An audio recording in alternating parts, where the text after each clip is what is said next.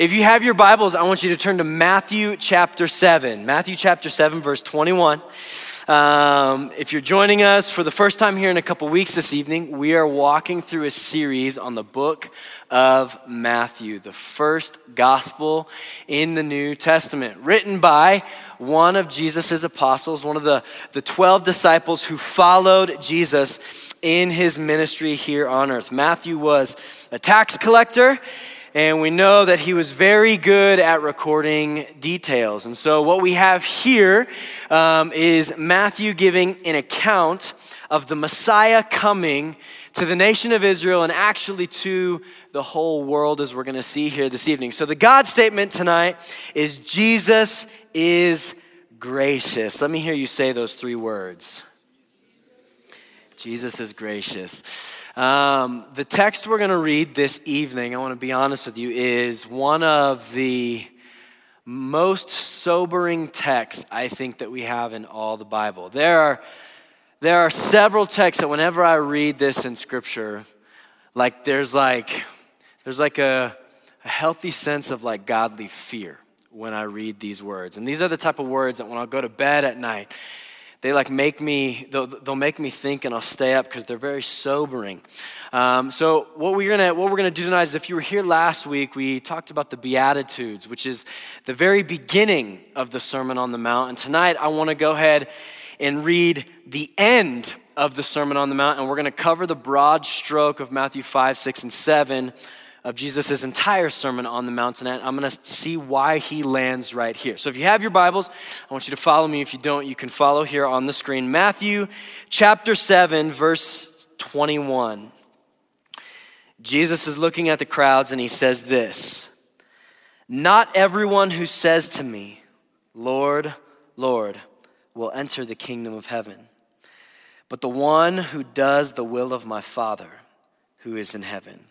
On that day, many will say to me, Lord, Lord, did we not prophesy in your name and cast out demons in your name and do many mighty works in your name?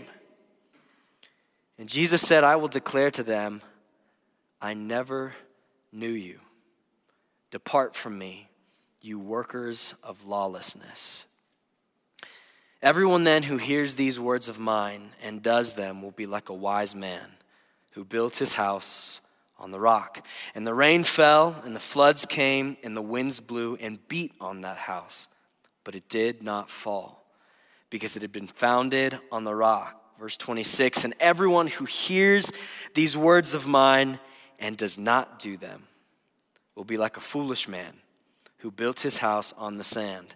And the rain fell, and the floods came, and the winds blew and beat against that house, and it fell and great was the fall of it. Brothers and sisters, this is the word of the Lord, to which all God's people said, Thanks be to God. Let's pray. Jesus, we love you. And we yet again welcome your presence here this evening. God, we need you. We need you here tonight. I need you here tonight. Lord, I thank you for every single man and every single woman who's in this room tonight. I thank you that you see them, that you know them, that you love them, and that you are gracious to them.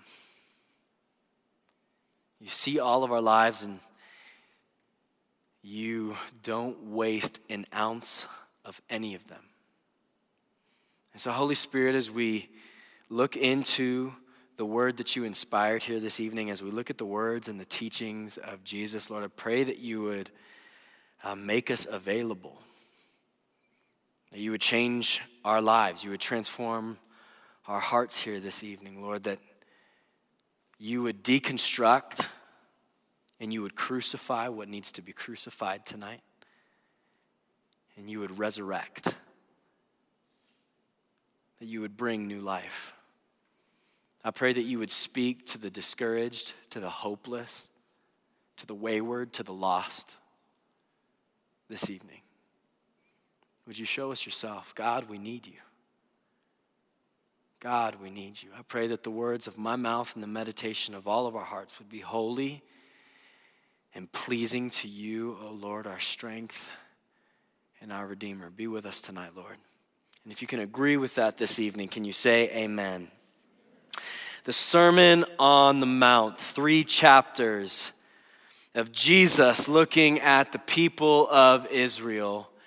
And he basically takes all of the Old Testament or what they thought the Old Testament to be, and he flips it on its head. As you read these three chapters, you hear Jesus say over and over and over again, You have heard it said, fill in the blank.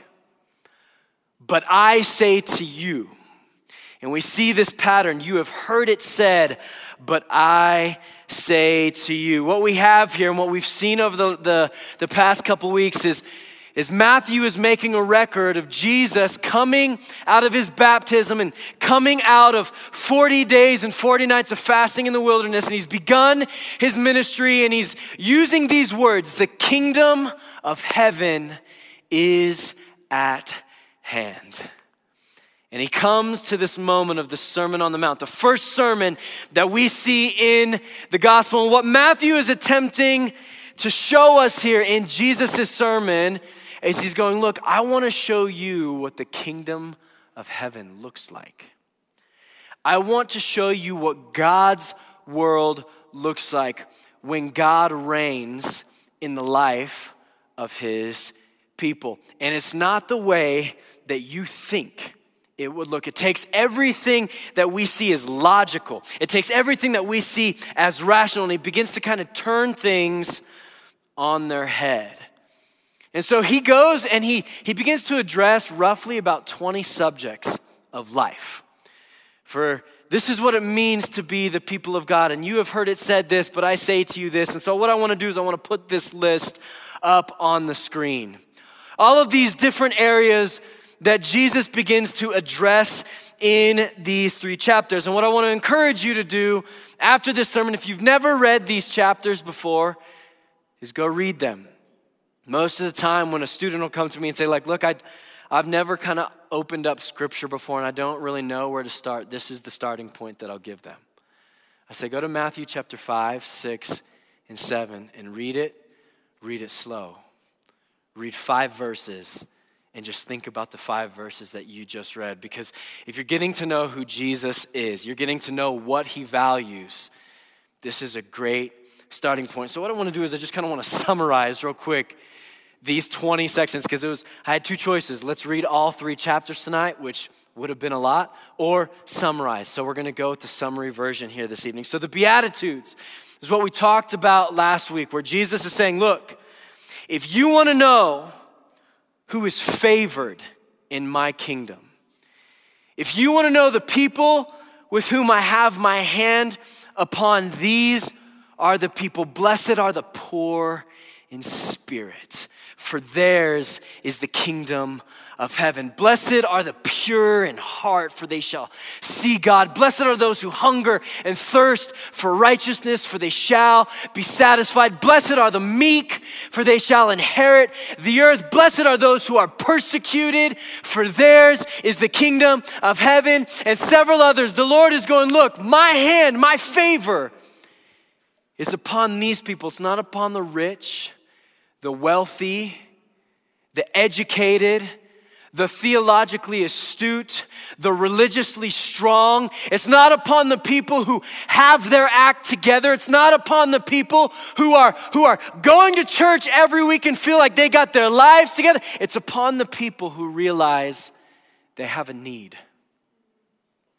It's upon the people who realize that they are broken that they are frail, that they are lacking. Those are the people who my hand is upon in my kingdom. Then he pivots and he looks at his followers and he goes, You, the people who follow me, you are the salt and light of the world. And this is what he's saying. He's saying, The people who follow me, the people who have submitted their lives to me, who, who believe with their hearts and confess with their mouth that Jesus Christ is Lord, they are the salt of the earth. Salt was used for back in, in, this time as a plethora of things. It was used to preserve meat. It was used, obviously, to give flavor to things. It was used to, to help heal wounds. What Jesus is saying here is he's going, This is how the world is going to know that I have come, is through my people. They're going to be like a city set on a hill. What Jesus is saying is, He's like, I'm going to acknowledge and I'm going to make clear here are my people. You are the flavor of who I am in the world. And in fact, it's not just that I'm going to piece back together and I'm going to redeem this broken world, but actually, I'm going to invite you to be a part of it. I'm going to invite you to be the ones who bear witness of who I am in the world. How is the world 2,000 years later, following Jesus' death, his resurrection, and his ascension? How is the world going to know about this Jesus? Through his people. You are the salt and light of the world. Then he pivots and he goes, I want to make something really, really clear at the beginning of this sermon. That as you're going to hear me talk, you're going to hear me allude to the law quite a bit. You heard it was said, fill in the blank, thou shalt not murder, thou shalt not commit adultery. He's like, you've, you've heard those things because that's part of the law. But I want you to hear me say that I have not come to disregard that law. What Jesus is saying here is he's going, look, as my followers, I'm not here to ignore the Old Testament. I'm not here to ignore all of the things that I told Israel to do and the commandment I told them to follow. No, no, I'm not asking you to ignore it. I'm wanting to show you that I fulfill it. Are you with me? Here's what you're going to see over the course of the next 3 chapters is Jesus is going to make you feel very very pitiful in your own strength. Which is a beautiful thing, and we're going to get to that in a second. But what he's wanting for you to see here is he's going, look, where you lack, you're going to see me be enough. Are you with me? Where you fall short, Jesus will not. So he's going, Look, I didn't come to disregard the Old Testament law. I've come to fulfill it. I've come to show you the perfection of it in myself. Then he pivots and he begins to make people feel and realize that they're not as good as they think they are. He's saying, You have heard it said, Thou shalt not murder. And he goes, But I say to you that those who have anger, malice, bitterness built up in their heart, that those who, who call their brother or sister a fool, that those who would take matters into their own hands, it's the gravity and the weight of somebody who bears that in their heart is the same as one who commits murder in my kingdom. My people don't try to take matters into their own hands. And then he takes it a step further again with the topic of lust, and it's supposed to say and divorce. That's a typo right there. But what he begins to talk about here, what we're seeing in this sermon, is that Jesus holds our sexuality, our sexual integrity, and the sanctity of marriage with high regard. And he's looking at he's looking at the nation of Israel and he's going, "Okay, you've heard it said don't commit adultery. Don't go marry a woman and then go have sex with another woman, or don't go marry a man and then don't go have sex with another man, or don't not be married at all and go have sex with whoever you want to. That's committing adultery. And he goes, No, no, no, no. But I say to you that even if you look at a woman with lust, that you've already committed adultery with her in your heart. You've already broken the law. And you've heard it said that you could just kind of offer a certificate of divorce for kind of whatever reason is if you were the husband, a woman couldn't offer a certificate of divorce to her husband, but a man could. And Jesus goes, No, no, no, no, no. In my kingdom, he's like, You have to understand that what I have given in the sanctity of marriage is a precious, precious thing. What I have joined together, let no man separate. So just because she doesn't please you, or just because you feel like she's gotten old, you can't just throw in a certi- certificate of do- divorce and walk away from her. What we're seeing Jesus say is, He's going, no, no, no. I hold these things with high regard. And at this point, if you're sitting there and you're the nation of Israel, you're going, oh boy, I'm not going to be welcome in this guy's kingdom. I don't have what it takes to do that. I don't have what it takes to uphold what he's talking about. Then he pivots and he begins to talk about oaths. And he's saying, Look, in my kingdom, just simply let your yes be yes and your no be no. Don't try to promise anything further. What he's saying here is he's going, Don't act as if you have total control and total sovereignty over your life, because you don't. He's like, You don't have the ability to make the hairs on your head turn gray. Why would you promise something to somebody that you don't have the power to fulfill in and of yourself? Takes it a step further, and then he begins to take our idea of justice and turn it on its head. He goes, Look, if somebody smacks you in the face, turn them the other side of your face and let them smack the other side.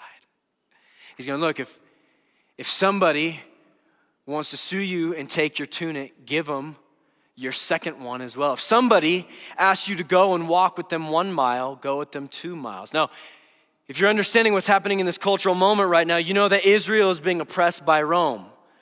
And what often would happen is Rome was walking on their journey. If they saw an Israelite on the side of the road and they were, they were carrying their own luggage, their own, their own equipment, they would look at an Israelite and say, Hey, carry this for me and go with me a mile. I don't want to carry this anymore. And Jesus is going, Look, if they ask you to do it, don't just go with them one mile, go with them two.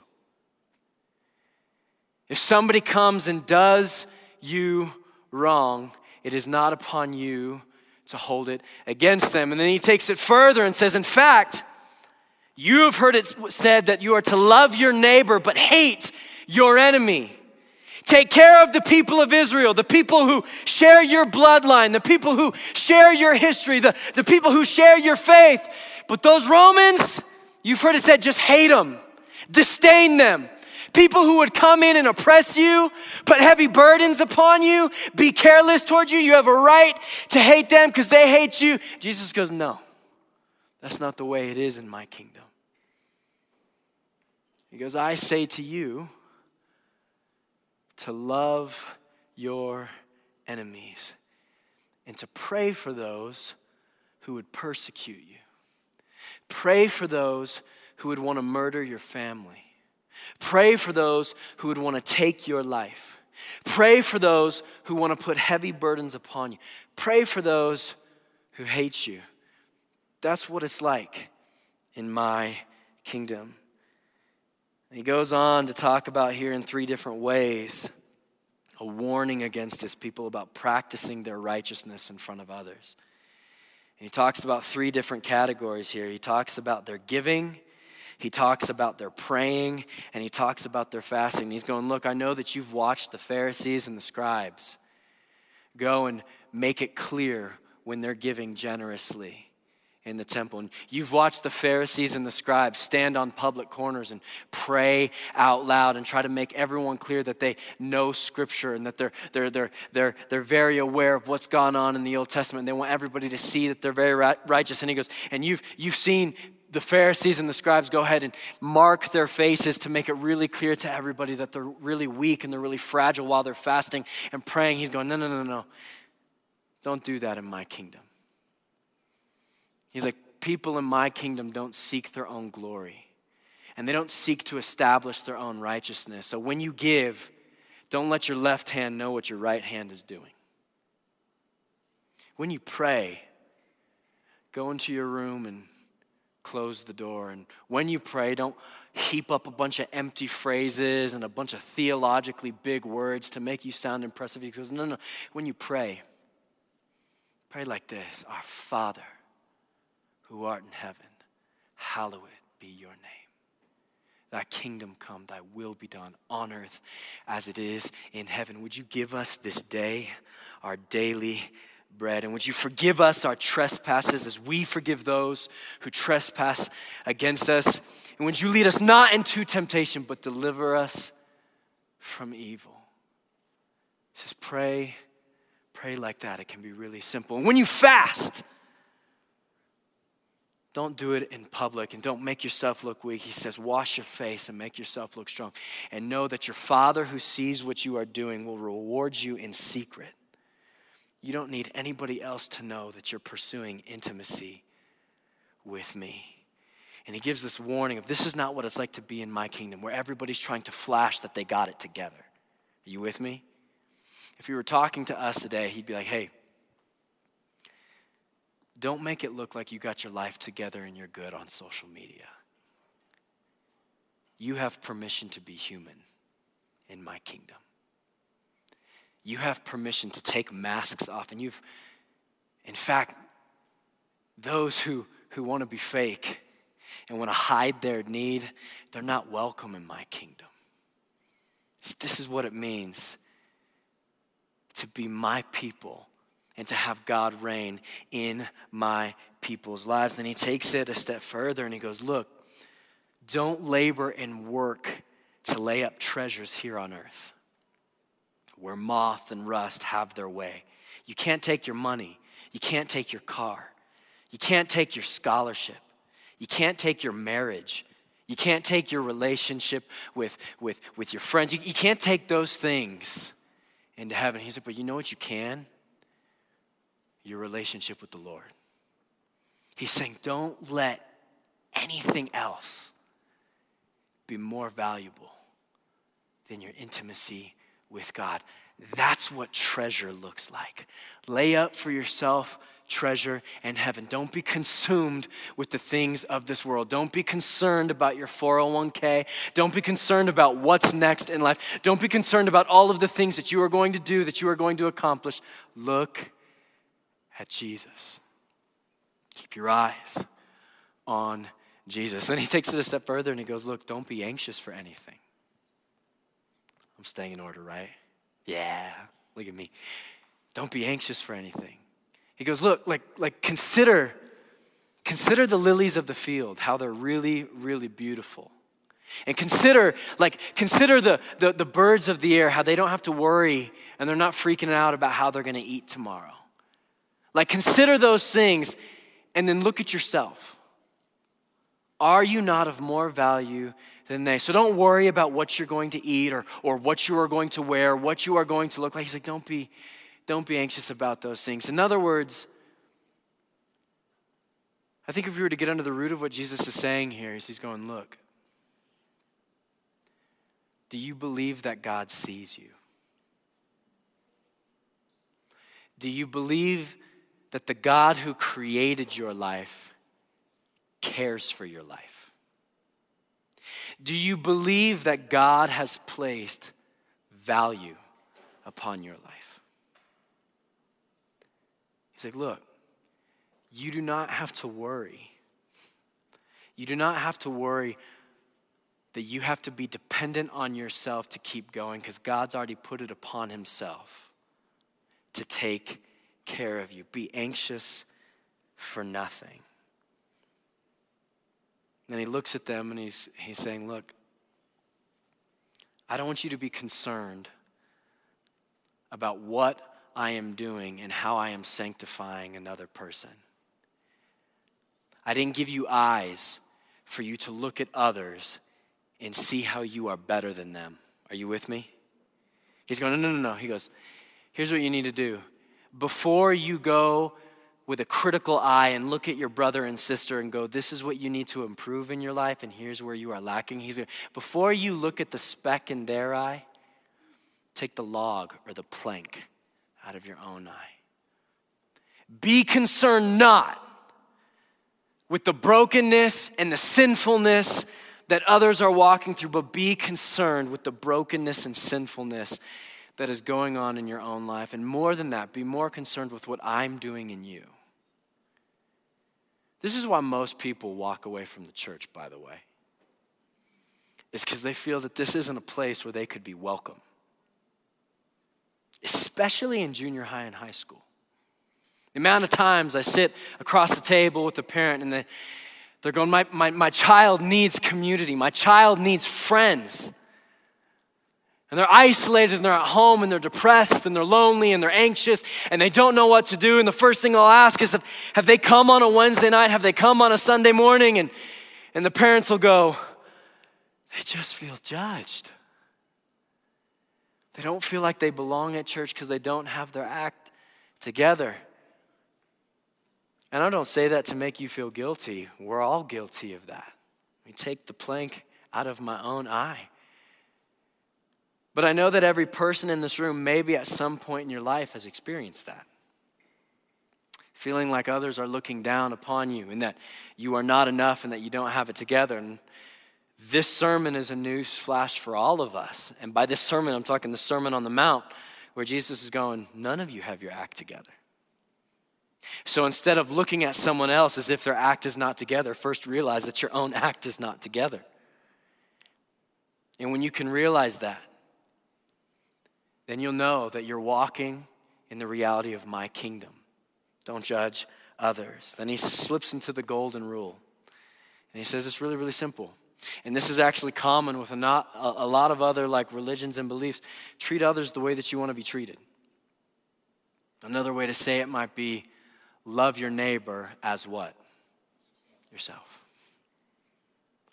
Love your neighbor as yourself. Seek the good and the benefit of others. Take care with gentleness and patience and kindness and generosity and integrity those whom God has put in front of you in the same manner that you would take care of yourself. And then he gives a warning about false teachers and gives them the image of a tree. And he says, Look, if it's a good tree, it'll bear good fruit. If it's a bad tree, it'll bear bad fruit. You'll know them by their fruit. You'll know what is good, you'll know what is bad. Don't go put yourself and don't try to feed yourself with the fruit of a diseased, a toxic, a false tree. He says, No, no, no. Eat from a tree that actually gives life. And then he pivots to these words that we read here tonight. He's looking at everybody at the end of this sermon, thousands of people in front of him. And he says, Not everyone who comes to me on that day and says, Lord, Lord, will enter the kingdom of heaven. In other words, what Jesus is saying here is he's acknowledging that there are going to be people at the end of the age who know that Jesus resurrected and see that he is the Lord of all. And they're going to know him as Lord. They're going to know that he, in fact, is the Son of God. But the problem is, he's not going to know them. And I want us to pay attention here. Because the Sermon on the Mount, what Jesus is saying, leads us to this point. So I want to suggest three really quick things of what the Sermon on the Mount helps us to see. And we're going to land right there. The first thing that the Sermon on the Mount does is it helps reframe our ability to see the way the world that God intends us to see it. Are you with me? So what he's saying is he's saying, like, look, you look at the world like this, where if somebody slaps you on the cheek, the right thing to do would be to slap them back, right? I know it sounds funny when you say it like that, but that's what he's saying. He's saying, look, if someone goes, Psh, you go, Psh. he's going, no, no. In my kingdom, turn the other cheek. He's like, you, I, I understand that you think that when it comes to your sexual integrity, the question that you should ask is, how far is too far?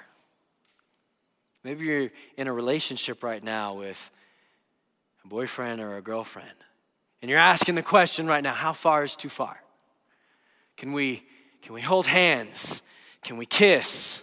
Can we go a little bit further? How far is too far? And Jesus is going, That's not sexual integrity in my kingdom. He's like, If that's the question you're asking, how far can you go without sinning? He's like, You've missed the point of the law. And he, he strips it down and he goes, No, no, no, no. If that's what you're asking, you've already fallen short. He's going, No, I want your sexuality and I want your sexual integrity to be worship to me. I want you to take it a step further. So, what Jesus is doing is he's saying, Look, I'm gonna kind of give you a different perspective, a different lens by which you're gonna view the world. I'm gonna reframe the way that you see the world. In other words, I'm gonna teach you how to value what I value. Are you with me? The Sermon on the Mount helps us to see what God values. The Sermon on the Mount helps us to see what holiness looks like to our God. The Sermon on the Mount helps us see what perfection looks like to our God. The Sermon on the Mount helps us see what satisfaction looks like to our God. That's not the only thing the Sermon on the Mount does. The second thing that the Sermon on the Mount helps is it decreases our confidence in ourselves. What it does is it should make you feel like, oh man, I don't have my life together the way that I thought. I mean, I was good. Go to church on a regular basis. I grew up in a Christian home. I haven't had sex yet. I don't drink. I don't do drugs. I mean, yeah, like I get I get like mad and angry at like my siblings, but I haven't murdered anybody. I've thought about it, but I haven't done it. Right? Like like I should I should be I'm, I mean I'm doing well. Like I've, I've kind of got my like I've, I've, I mean I'm, I'm I'm spending time in the Word. Like I have good, godly friends.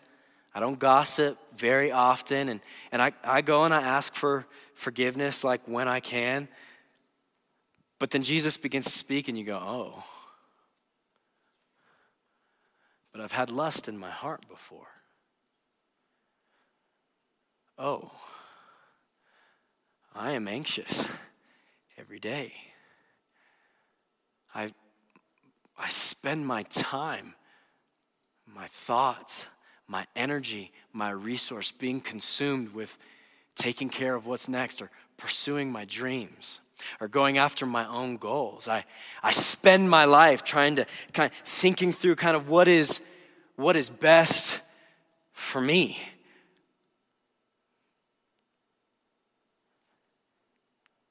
I'm more concerned with my own glory. And I'm more concerned with my own story. And I'm more concerned with my own life than I am with anything else. If I'm honest with myself, my treasures are a little spread out. And all of a sudden, what Jesus is doing here for the people of Israel, he's going, I know you thought you were awesome, but you're really not. I know you thought you were all that in a bag of chips, but you're not. And all of a sudden, the decrease of trust in ourselves begin to wane as we hear these words from Jesus where I thought I might have my act together. I thought I knew the law or I thought I was doing well. And all of a sudden I realized that I might not be fit for this kingdom. That if Jesus were to look at my life, he'd be like, eh, pass. Have you ever had a moment in your life where somebody was trusting you with something that you didn't trust yourself with? This moment happened when we just had Haven in the hospital 10 months ago. And I remember when they were like, Daddy, can you go ahead and change her while, we while we take care of mom over here in Haven's like this like fragile raptor, you know, like just rah! And when, I, I mean, I, uh, up until Haven being born, I refused to hold any babies. I refused to hold any babies. Is when I we'd have, I'd have siblings and like sister-in-laws have children and be like, "You want to hold her?" And I'm like, "No." Like, why not? Because I don't want to break her or him. like these tiny little fragile. And you, when you when you watch parents handle their own children, you're like, "Oh my gosh!" Like you are so careless. They're like flailing their arms and like throwing the children around. And it's like, oh my gosh, that's like a life. It's like life. And I remember the first time I changed Haven's diaper, it was like I was defusing a bomb. like trying not to break my daughter. And then I will never forget the moment after, after the second night, day three of the hospital, and the nurse comes in and she goes, You guys are good to go. You can go home. And I looked at Mariah and I looked at Haven, I looked at the nurse, and I was like, What? And I remember walking Haven down to our car. I didn't even know how to put her in the car seat. To this day, when Mariah and I look back, it's like Haven's like straps were so big and they were like over her face. And it was like we didn't have it right. And I remember like breaking down the car seat, having no idea what I was doing, and lifting it up into the car and getting into the driver's seat. My wife right next to me. And we're sitting there and we're like, Mariah was like, Are you ready for this? And I was like, No. I've never been more afraid to drive a car in my entire life. I was driving like 15 miles an hour down Woodman, like, like a pothole, like, dear God, did I just jar her brain? There was a bump in the car, and I remember walking into our house, and I looked at Mariah and I was like, I feel like, like, like, like we've been in a class, like preparing, and like the class ends with a big test. And the test just started, and it's it's a pass fail, like your child lives or dies type of type of like test. And I remember like walking into our house and I'm like holding the car seat, like coming in, you know, like I don't want to pull her out because she might die if I do. And I remember that moment of going like I'm being entrusted with something that I don't trust myself to handle with care. I remember Haven going to bed that night, and for the first two weeks of her life, I'd wake up every 30 minutes and, huh, is she still there? Is she breathing? Is, her, is, is anything covering her nose or her mouth? Like, is she okay? And I remember she, she'd start crying, and both me and Mariah would, you know, like freak out and we go and we'd pull her out of the bed. And it's like, I would just inspect. I'm like, there's no like snake around her neck, is there? Like, the thoughts you have as a new parent. And I remember thinking every day, I am not qualified to do this. Why, why, oh Lord, would you entrust us with the life of this human being? Why? I don't trust myself. And I think this is the way as, as, as, as Jesus is teaching the Sermon on the Mount, he's going, Look, I want you to trust yourself less. In my kingdom, you're not going to put your confidence in your talent. In my kingdom, you're not going to put your confidence in your own strength. In my kingdom, you're not going to put your confidence in your own willpower. In my kingdom, you're not going to put your confidence in your own righteousness. In my kingdom, you're not going to put your confidence in yourself. If you're going to follow me, let me, let me tell you how you know that you're growing as a believer. You want to know what the sign of maturity looks like in the kingdom of God? Is you trust yourself less and less every day. You with me? You have less confidence in your ability to do it right every day. So then the question is if we are to put less trust in ourselves, where does Jesus want to, us to place that trust? Which brings us to this final point. It's really simple and it's a repetition of the last couple weeks. As the Sermon on the Mount helps reveal that we have a need a need for a Savior. Can I get the worship team to go ahead and come up? The need for a Savior. I love this because Jesus goes over this entire sermon to lower their confidence. And at the conclusion of a sermon, where you're like supposed to like give hope, at the conclusion of a sermon where he's like, yeah, you guys really don't have it together, but he ends with the biggest blow to their confidence. He ends with going, Let me sober your mind just a little bit more. Can we put verse 21 back up on the screen one more time?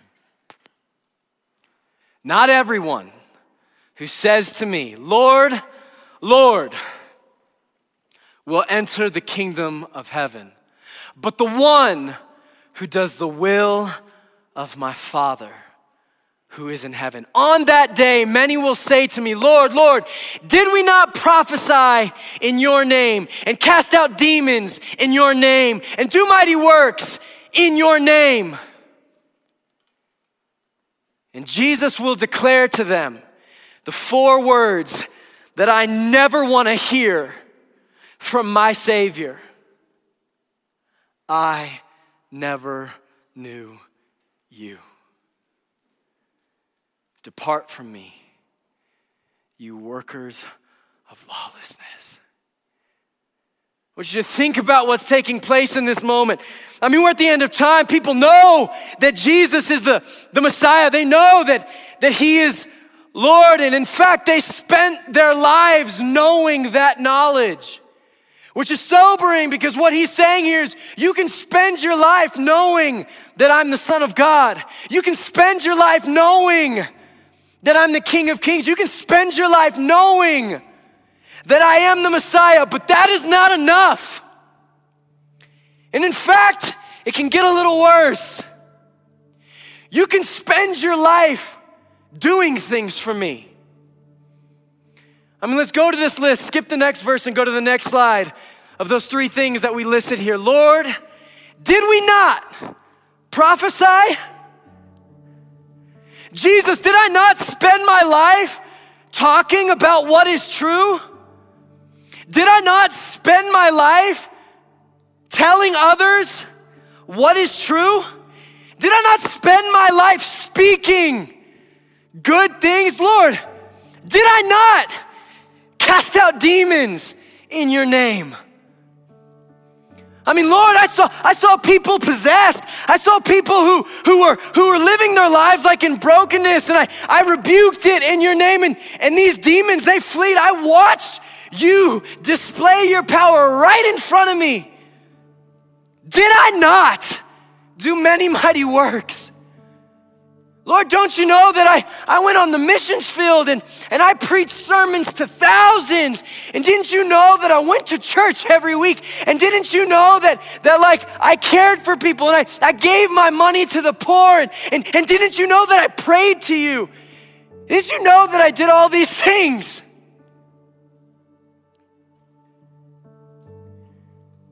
Didn't you know? Didn't you know that I spent my life doing all these things for you? Didn't you know? Jesus is going to look at these people at the end of time and he's going to go, You might have done all of these things for me, but look at me. You never realized that you had a need. You never realized that you needed me. You never realized that my gospel is not about what my people can do for me, but what I do for my people. Are you with me? You never realized that what I wanted from you was not what you could do, was not what you could speak, was not what you could give. Those aren't the things that our Heavenly Father looks for from us. No, no, no, no. As if God is dependent on us, that He has a need for us. No, no, brothers and sisters, that is what we call a work of lawlessness. The gospel is not what you are going to do for him in your lifetime.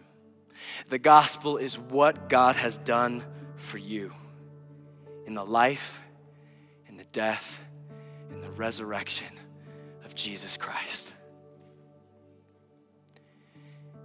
The kingdom of God, the kingdom of heaven, is for those who realize, hear me, they are nothing apart from Him. You with me? The kingdom of heaven is not what about is not about what you have to bring to the table. The kingdom of heaven is not about you being able to fulfill all of these things that Jesus listed.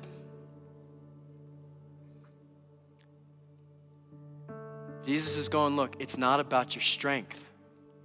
It's about your weakness. It's not about what you are going to accomplish in my name. That's not what counts.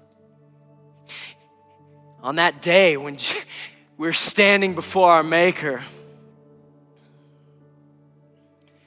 and God's looking at his people, the question's not going to be, All right, tell me what you did.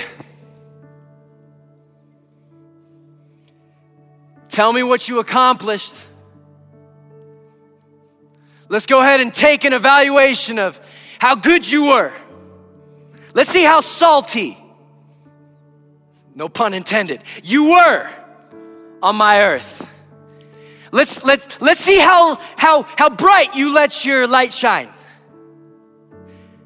Let's see if you really did not just love your neighbors, but loved your enemies. Let's see, let's see how you handled your anger. Let's see, let's see how you dealt with your sexual integrity. Let's see if you knew how to live without anxiety. Let's see if you figured it out. After time and time and time and time again, I told you this truth and you just couldn't get together. Let's, let's see how well you did. Person's gonna stand before the Lord. Oh, we are going to do so pathetic. Billy Graham speaking the message to thousands upon thousands upon thousands, and yet Lord, did we not prophesy? Don't you know? I stood on a stage and I opened up the Bible and I told people about you. Jesus is going to go, no, no, no, no. You're not here to plead what you did. You're going to plead one thing or not. You're either going to plead the blood of Jesus over your life saying, I know I fell short, but Jesus found me. And in place of my weakness and my frailty and my sin, He gave me His life. And in place of my unrighteousness, He gave me His righteousness. And in place of my anxiety, He gave me His peace. And in place of my hopelessness, He gave me hope. And in place of my weakness, He gave me strength. Brothers and sisters, Jesus is gracious the offer and the invitation of the gospel is not because God needs you to do an abundance of things for Him in your lifetime. It's the process of receiving all the things He has done for you in your lifetime. That's the beauty of good news. And you know what happens when people receive that? we participate with God's healing in the world. We participate with Him doing beautiful work in other people's lives. We participate and we bear witness to the fact that Jesus is enough. We realize that all the needs that we have are met in Him. So, if the question at hand for you tonight is Is this kingdom for you? Is the kingdom of heaven, is the kingdom of God for you? Then the answer is really simple. Do you see yourself with a need? Do you see yourself as one who is lacking? Do you see yourself as one who is frail, who is weak? If the answer is yes, the kingdom of heaven is for you? If the answer is no, then my prayer for you is that God would bring you to a place where you can see you need Him the same way that I do. Will you stand with me?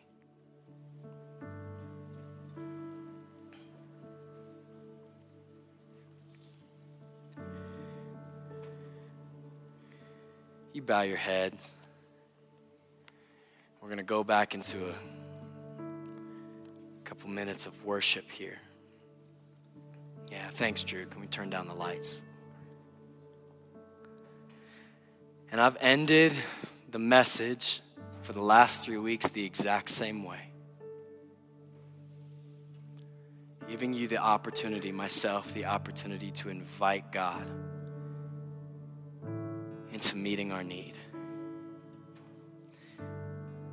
Here's the prayer that I want to ask you to pray in faith tonight as we worship. This is an odd prayer. And that's simply this that God, by His grace, because He is gracious, would make you more aware of your need for Him than He has right now. That He'd help you see you are nothing apart from Him, and you can do nothing apart from Him.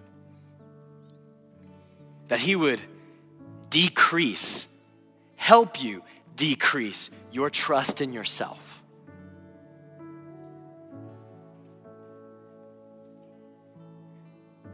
And increase your trust in Him. So, can you open your hands with me? as we head into a moment of worship here,